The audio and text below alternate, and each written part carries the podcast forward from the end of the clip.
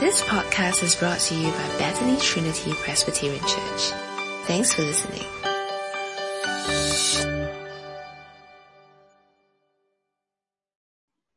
Good morning, everyone. It's really great to have you all here this Sunday morning. Let's go to God in prayer. Dear Father, as we come before you today, uh, we really thank you as we come to the book of Psalms, that we can look at Psalm chapter 1 and chapter 2. We pray for ourselves that as we understand Psalm 1 and 2, you help us to understand more how to read the Psalms, but not just how to read the Psalms, but who you are and who Jesus is and why it is such a great assurance to us as we continue to have strong faith in Him. And we pray for all these things in name of Jesus Christ. Amen. Now, today, uh, I want to ask you uh, for our polling question, uh, what games you really enjoy playing, right? Board games, card games. So some of you might enjoy playing chess. I play, enjoy playing chess. Some of you might play uh, board games. Some of you might play Scrabble.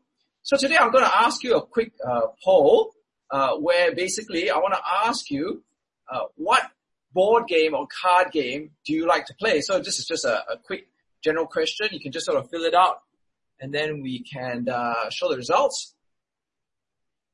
So you can see from the results that uh, quite a lot of you enjoy playing board games, and I think it's wonderful. So what happened uh, during the circuit breaker was that uh, I really wanted to play board games with my family. So we started playing this uh, new board game, which I happened to buy, and I enjoyed it quite a lot. Now, what's the first thing you do when you get a new board game? Well, what you need to do is you need to read the instructions. So you know, you can actually go to YouTube now. There are these how-to videos. There, you can read the instruction manual. You can read the instruction guide. Now, today as we come to the book of uh, one and two, uh, book of Psalms, and we look at Psalms one and two, we're going to look at Psalms one and two because Psalms one and two, in a sense, form like the instruction manual, the how-to guide, the directions to understanding and reading the book of Psalms. So let's uh, get straight into the passage because obviously they got two books, so it's going to be a little bit of time. So the passage begins by saying, uh, "Blessed, blessed is the one who does not walk in step with the wicked, or stand in the way that sinners take, or sit in the company of mockers, but whose delight is in the law of the Lord, and who meditates on his law day and night. Now, in this first section, uh, it actually tells us about the blessed person. The blessed person is basically someone who is very fortunate, someone who has things good. Uh, you may even say like he's lucky, right, in a sense, but we don't believe in luck as Christians. But you know, he's a, he's a fortunate person. This person has the good life. And in Psalm chapter 1, it begins in the first three verses by telling us that the blessed person, the one who has the good life, is the one, first of all, in the negative sense, who does not walk in the step with the wicked. He does not stand in the way that sinners take, and he does not sit in the company of mockers. Now, as we can actually see, there's a, there's kind of like this poetic progression of identification, of closeness, of influence, right? It's like, you know, when you walk, uh, think of it as a COVID situation, right? You know, when you walk people, I guess you're not that close, so you know, sometimes if you're jogging, you don't wear a mask, but if you stand close together, definitely you have to wear a mask. If you sit together with each other, then you're definitely in close relationship. And that's what this passage is trying to show us.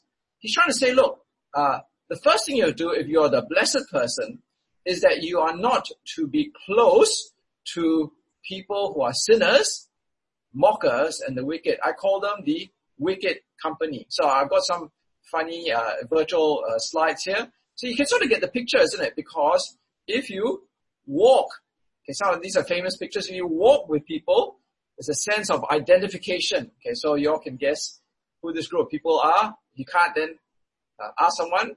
If you stand amongst a group of people and obviously you're all alike, then obviously again, there's a sense of common identification. And again, if you sit, then you are really, really close together. So as we look very at this very first uh, verses of the book of Psalms, it speaks to us as not to be identified with the wicked company, not to be influenced or to be close with them, to avoid them. But rather than to actually be identified with the wicked company, what are we meant to do? Well, the passage went on to tell us that we are to delight and to meditate on the law of God or the word of God or the way of God. So the negative is don't hang around or be influenced by the wicked company, but instead be influenced and walk and in a sense be shaped by, delighted and meditate on the way of God, the law of God and the word of God. So once again, uh, if you can think of it this way, uh, okay, I got this special effect here, but don't, don't be distracted by it. Delight and meditate are two different words, right? Two different words. Okay? Meditate and delight. Okay, don't worry about the, the, uh, all the stuff that's happening around me. But meditate and delight basically are two different things. So to delight is the idea of to find joy in, to look forward to something. That's what delight is. Uh, to meditate is the idea of to use your mind to reflect on and to apply. So uh, what it's actually saying is instead of being influenced by the negative, wicked company, we are to delight and love the way of the Lord. We are to reflect and to think of the way of the Lord. Now, as we come to this passage there, it seems very clear that there are two options for the blessed person. There's the way of the negative, wicked company, or there is the way of the positive way of the Lord. Now, as we then move on to the next image, the Bible says once you have those options, then the danger is that if you choose the wrong option, then you have the wrong destiny. So the first option of being a blessed person would lead you to being one like a tree planted by streams of water, whose fruit is yielded in season and whose leaf does not wither and everything they do prospers. Now here is a picture of life. Here is a picture of uh, prosperity in a sense. Here is a picture of fruitfulness, fecundity. But not so the wicked, the Bible says. Because the wicked, it says, I lack chaff. Uh, chaff is um, actually what is the skin of grain. Uh, it's like, you know, when you have bread, uh, bread is made from grain, and grain itself uh, is is actually extracted and the skin or the chaff is discarded and thrown away. So here is a picture of chaff. Chaff is like this. So uh, we see the picture of grain.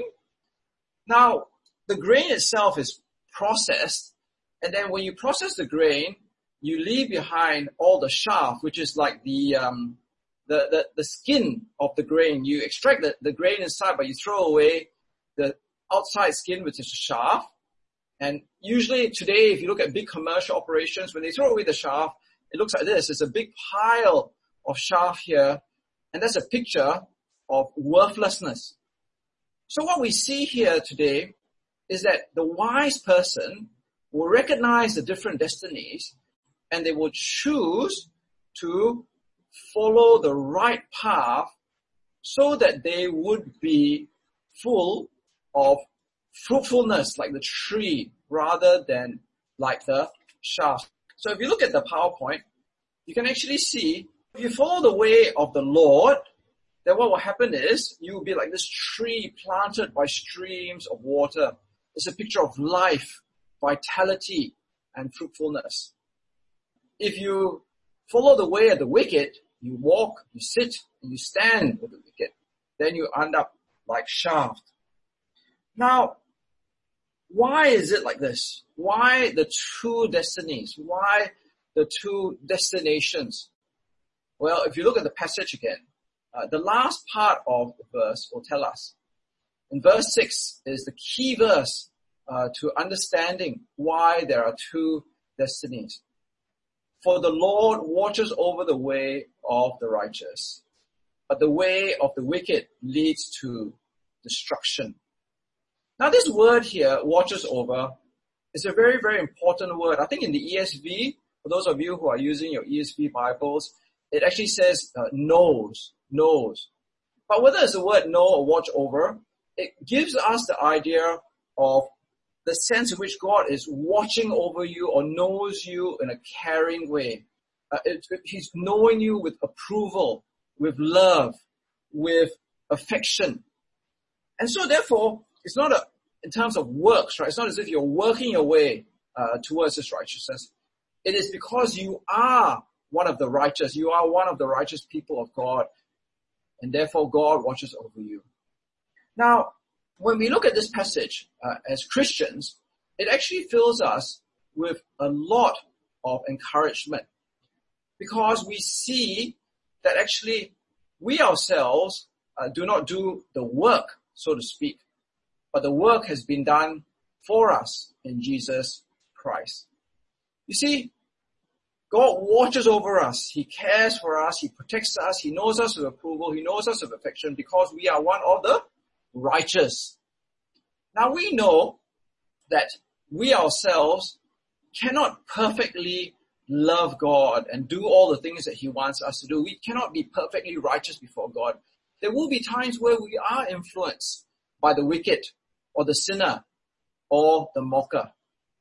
But we know in the New Testament that in the person of Jesus, He is the one who has actually fulfilled Psalm chapter 1. He is the blessed man in a sense because He is righteous in every way. Because we know that Jesus is the one who follows the Lord God perfectly in everything He did. And we also know that Jesus lived a righteous life. He didn't sin. He was, in every sense, able to walk the path that God wanted him to walk. And therefore, in the New Testament, uh, it tells us that Jesus obeyed his Father's commands and forever remains in his love. And so therefore, Jesus is the righteous one. And Jesus himself teaches us righteousness, like in Matthew chapter 5 in the Sermon of the Mount. So what we do now as Christians is as we read Psalm chapter 1, we see that Jesus is the blessed righteous one. And as we read Psalm chapter 1, we see that in Jesus and through Jesus, we are able to be the righteous people whom God watches over. And that's wonderful, isn't it? Because through Jesus Christ and in Jesus, we are the ones that God looks at favorably. But I think there's more than that. Because what it teaches us, therefore, is that the way that we walk, the way that we stand, the way that we sit, it's not with the wicked, the wicked in the world, the wicked company of the world, but rather we sit and stand and walk in Jesus. And how do we do that? Through the teaching of the book of Psalms. As we follow the book of Psalms and as we read it in Jesus and through Jesus, we then are truly living the righteous life, the way of living right before God. So I want to uh, do a quick poll of you. As we have just come in this very short section here in the book of Psalms, it presents us with a decision. And the decision is, who do you walk with? Who do you stand with? Who do you sit with? Who influences you? Who is your identification? Is it with the wicked of the world or is it in Jesus Christ and the wisdom that we find in Him? So I'm going to uh, ask you to do this quick poll now. Are you walking, standing, or sitting in the way of wicked company or Jesus? Which ones do you keep company with? Which ones influence you more? right? So just spend a moment to uh, answer that. I think it's good to reflect on um, what actually influences you. Now, this is anonymous, obviously, all the answers. So just answer honestly. That you know, you all know what the right answer is, but it's it's important for us to reflect on what really influences us, I, what we identify with, what we are close to and ask ourselves, is this the right way that we should be living? Because what is our destiny therefore? Okay, so just quickly fill that out and then I can show you the results. I'm really um, encouraged to see that you're doing this in a thoughtful way. You're obviously answering this in a lot more thoughtful way than uh, what board games or card games you like to play, which shows that you're actually applying what uh, the Bible is saying. So think carefully about who really influences you and answer honestly. So here you can actually see that um, we are influenced by many different things, and quite a few of you have uh, answered uh, honestly that you are influenced uh, and identify with uh, wicked worldly friends, perhaps the media, or even sinful things that lead you away from Jesus Christ. Now, as we come to uh, this passage, it's really important to reflect on where our destiny will be. Uh, because at the end of the day, based on what influences us, whether it's Jesus speaking to us through the Psalms or our wicked friends, then we can either end up like being like this tree planted by the river, which is full of life and vitality, or whether we will end up like this big mound of chaff which is worthless and destined for destruction. So Psalms gives us a choice, right? Will you listen to Jesus in the Psalms? Or will you listen to the world and end up like the chaff? Let's now move on uh, to Psalm chapter 2, because Psalm chapter 2 and Psalm chapter 1 are actually connected together, and I'll show you how and why uh, as we go along. Now, let's look through Psalm chapter 2. Why do the nations conspire and the peoples plot in vain? The kings of the earth rise up and the rulers band together against the Lord and against his anointed saying, let us break their chains and throw off their shackles. Now, a few important things that we need to take note of here.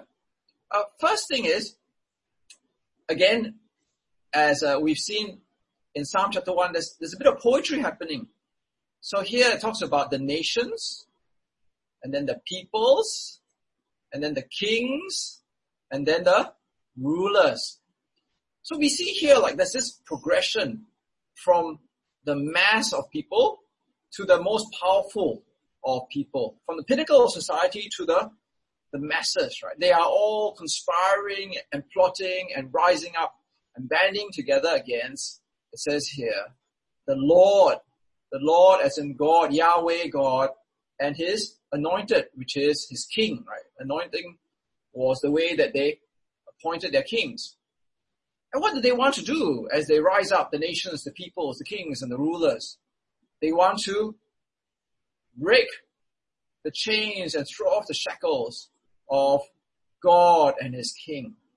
Now, as we read this together with Psalm chapter 1, what it's basically saying is uh, these people, uh, the wicked, the sinners, the mockers, they want to break free from God. They want freedom from God. They want freedom from God's law and they want freedom from God's righteousness. Now, as we look with Psalm 1 and Psalm 2 together, we can see how easy it is, therefore, for God's people to stand, to walk, and to sit among the wicked, because it seems as if the world itself is in rebellion against God. And if the world itself is in rebellion against God, then how easy it is for God's people to find their identity in the world of the wicked, the world of the wicked company. So, as we look at this first section, this is the state of the world that we find ourselves in.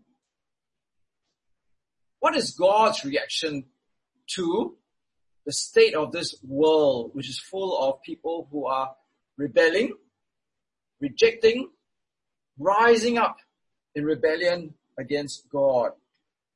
verse 4 to 9. The one enthroned in heaven laughs. He scoffs at them. He rebukes them in his anger and terrifies them in his wrath. saying, I've installed my king on Zion, my holy mountain. I will proclaim the Lord's decree. He said to me, you are my son, today I'll become your father. Ask me and I will make the nations your inheritance, the ends of the earth your possession. You will break them with a rod of iron. You will dash them to pieces like pottery. Now you'll see here that there's a, again a progression of images. God laughs. God scoffs. God rebukes. God terrifies. Uh, now, it's almost like a, a progression of, uh, it's almost as if the psalmist gives God human emotions, right? And the human emotion shows a progression.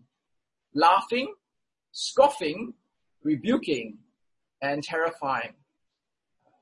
Now, as we look at this passage, I think there is um, a, a, sense in which, as God, it's almost as if God hears of their rebellion first, and then the, these are the, this is the reaction of God to the news of people rebelling against Him. So the first thing happens is God laughs when he hears that his creatures, the human beings, are re- rebelling against him. He's like, huh? I can't understand what's happening. I, I, I don't, this is astonishing, right?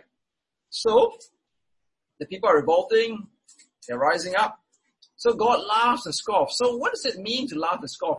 It's like, you know, an expression of uh, shock and astonishment, like, how can this be, right? How can the people that God created rise up and reject the creator.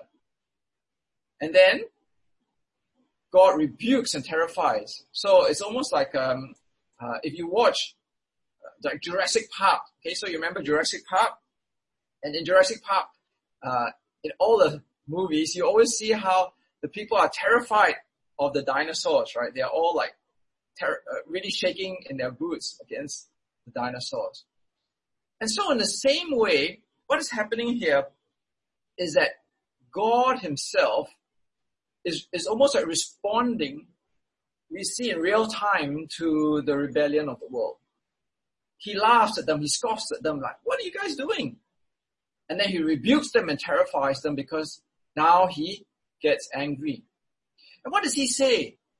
He says that he has installed his king on Zion. Okay, so this is his anointed. He tells us that his anointed king is his son. He also tells us that this son has the power of making the nations his inheritance, the ends of the earth his possession. He will break them with rods of iron and dash them to pieces like pottery. Now, what we actually see here is a description of this king, right? So God's angry, then he describes the anointed king. The first thing we learn about this king is he is a supernatural king. He is a divine king. He is not a human king. He is actually God's son. So the world may think that it can rebel against a human king, but this is not a human king. This is a supernatural king. This is God's son himself. He was there at the creation of the world. He is a universal king. He, he rules the whole world. Right? To the ends of the earth are his possession. And he is an angry king when he judges because he breaks the world or he punishes people with a rod of iron. So it's imagine like, um, I'm sure in your house, you, you know, accidents happen, like you break plates, cups, uh, pottery. You know, when you drop a cup or a plate on the floor, it smashes, right? So you imagine you get an iron bar, you smash a glass, or you get an iron bar, you smash a plate, or you get an iron bar, you smash a pot. Uh, that is the image of the power of this king. He is divine and supernatural. He is universal in his rule, and when he judges, he is angry and destructive. Now, if God is like this, if God's king is endued with this sort of power, then what must the world the peoples, the kings, and the rulers do? Well, in verse 10 to verse 12, it says, Therefore, you kings, be wise, be warned, you rulers of the earth. Serve the Lord of fear, celebrate his rule with trembling. Kiss his son, or he will be angry, and your way will lead to your destruction. For his wrath can flare up in a moment. Blessed are all who take refuge in him.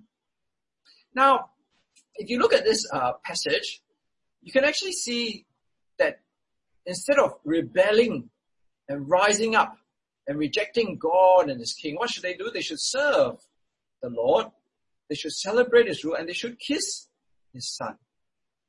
Now this image of serving, celebrating, and kissing, how does kissing come into this, right? You know, kissing in the world we live in is like a, a it, it's like an act of love. It's like an, you know, it can even be an erotic imagery. But you know, in the olden world, uh, when you look at the past, uh, this idea of kissing is actually, uh, so it's idea, the idea of submission, right? Instead of rejecting and rebelling and rising up against God's king and the anointed one, you are to respect, give reverence, take refuge in this king. So even today, uh, okay, this is the Pope, and you know, see people kiss uh, the, the the ring of the Pope. In a sense, what are you doing when you kiss the ring of the Pope? You are giving him respect, right? In a sense, you're giving him reverence. So in the same way as we look at this passage, it's saying, kiss the Son and take refuge in Him. Right? Respect the Son. Give reverence to the Son. Take refuge in Him. Now, as we've been going through um, the, the Psalm chapter 1, you see that in Christ, we see the fulfillment of Psalm 1, and in Christ, we see the fulfillment of Psalm chapter 2. Because as we have seen, when we hear of Jesus, in Psalm chapter 1, it tells us this is the blessed righteous Jesus. In Psalm chapter 2, it is telling us to take refuge in Jesus, and Psalm tells us how to take refuge in this King Jesus. Now, we have seen in the New Testament that Jesus is indeed God's obedient Son. He is the one that truly is obedient to him. And he is the one who is the divine, supernatural one. In Mark, we really learned that. We also see in Hebrews that he is the powerful king, right? He's superior than the angels. He, he's very powerful. You don't mess with this king. And we also see in the book of Revelation this picture of how he actually rules with an iron scepter, the image of power and destruction when he is angry and he executes the fury of the wrath of God. So as we come now to the end of Psalm chapter 2, we see that Psalm chapter 2 is like an instruction manual. It tells us that as we come to the book of Psalm, we come to the book of Psalm with the attitude of reverencing respecting and taking refuge in the King of God, Jesus. And with that attitude, we can then understand the book of Psalm and apply it to our life. I want to point out to you something really, really interesting, uh, which binds together both Psalm chapter 1 and Psalm chapter 2. There are two repeated themes of blessed, and destruction. So it begins in Psalm chapter 1 by saying, now this one you have to pay attention, right? Blessed is the one who does not walk, stand, sit in the way of the wicked, but rather follows the way of the Lord in Jesus Christ. That's what we know to the New Testament, right? As we come to the very end of Psalm chapter 2, I want you to notice the same thing. It says, Blessed is the one who takes refuge in Jesus Christ. So Psalm chapter 1 says, Blessed is the one who follows the way of righteousness in the Lord Jesus. Psalm chapter 2 says, Blessed is the one who takes refuge in Jesus. At the very same time, there is this theme of destruction. Okay, so I'll make destruction in red, okay? So, Psalm chapter 1, it says, the way of the wicked leads to destruction.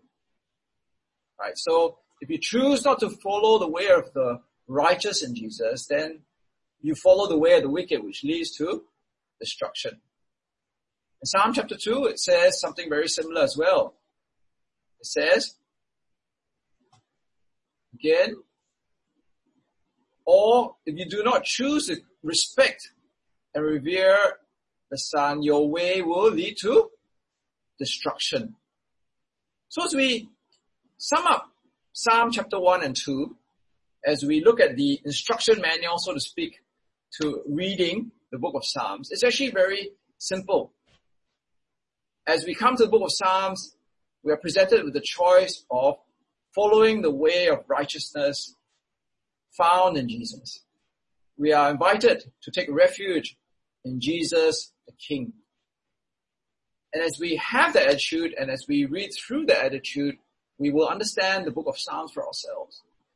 But if you do not have the right attitude, then it offers us a terrible, terrible destiny. Destruction. If you choose to follow the way of the wicked, you will be like chaff, worthless and destroyed in judgment if you follow to the way of those who reject and rebel and rise up against God's law and righteousness, again, you will also be destroyed. So, faced with those choices, my hope and prayer is that for all of us, we will make the right choice. We will follow the way of righteousness in Jesus, and we will take refuge in Jesus, the King. Let's go to God in prayer. Dear Father, as we come before you today, we truly want to thank you for the book of Psalms and we thank you for Psalm chapter 1 and 2. We pray for each and every one of us here today that we will not make the wrong choice, that we will be the blessed people. We will be those who are fortunate. We will be those who lead the good life, who have the good things. And we will be those who are blessed because we follow the way of the righteous in Jesus. We will be blessed because we take refuge in Jesus, the, the supernatural, universal, divine King. Dear Father, we know that we live in a world where nations, peoples, rulers, and kings rise up against you and your rule and your law and your righteousness. But help us to not stand with them, to not walk with them, and to not sit with them. But as we open the book of Psalms, rather help us to walk and stand and sit in the way of righteousness which is shown to us in those words. And to see how all the more uh, we can follow the way of righteousness found in Jesus. And we pray for all these things in Jesus Christ. Amen. Thanks for listening to this podcast brought to you by Bethany Trinity Presbyterian Church. For more information, visit us online at busypc.sg.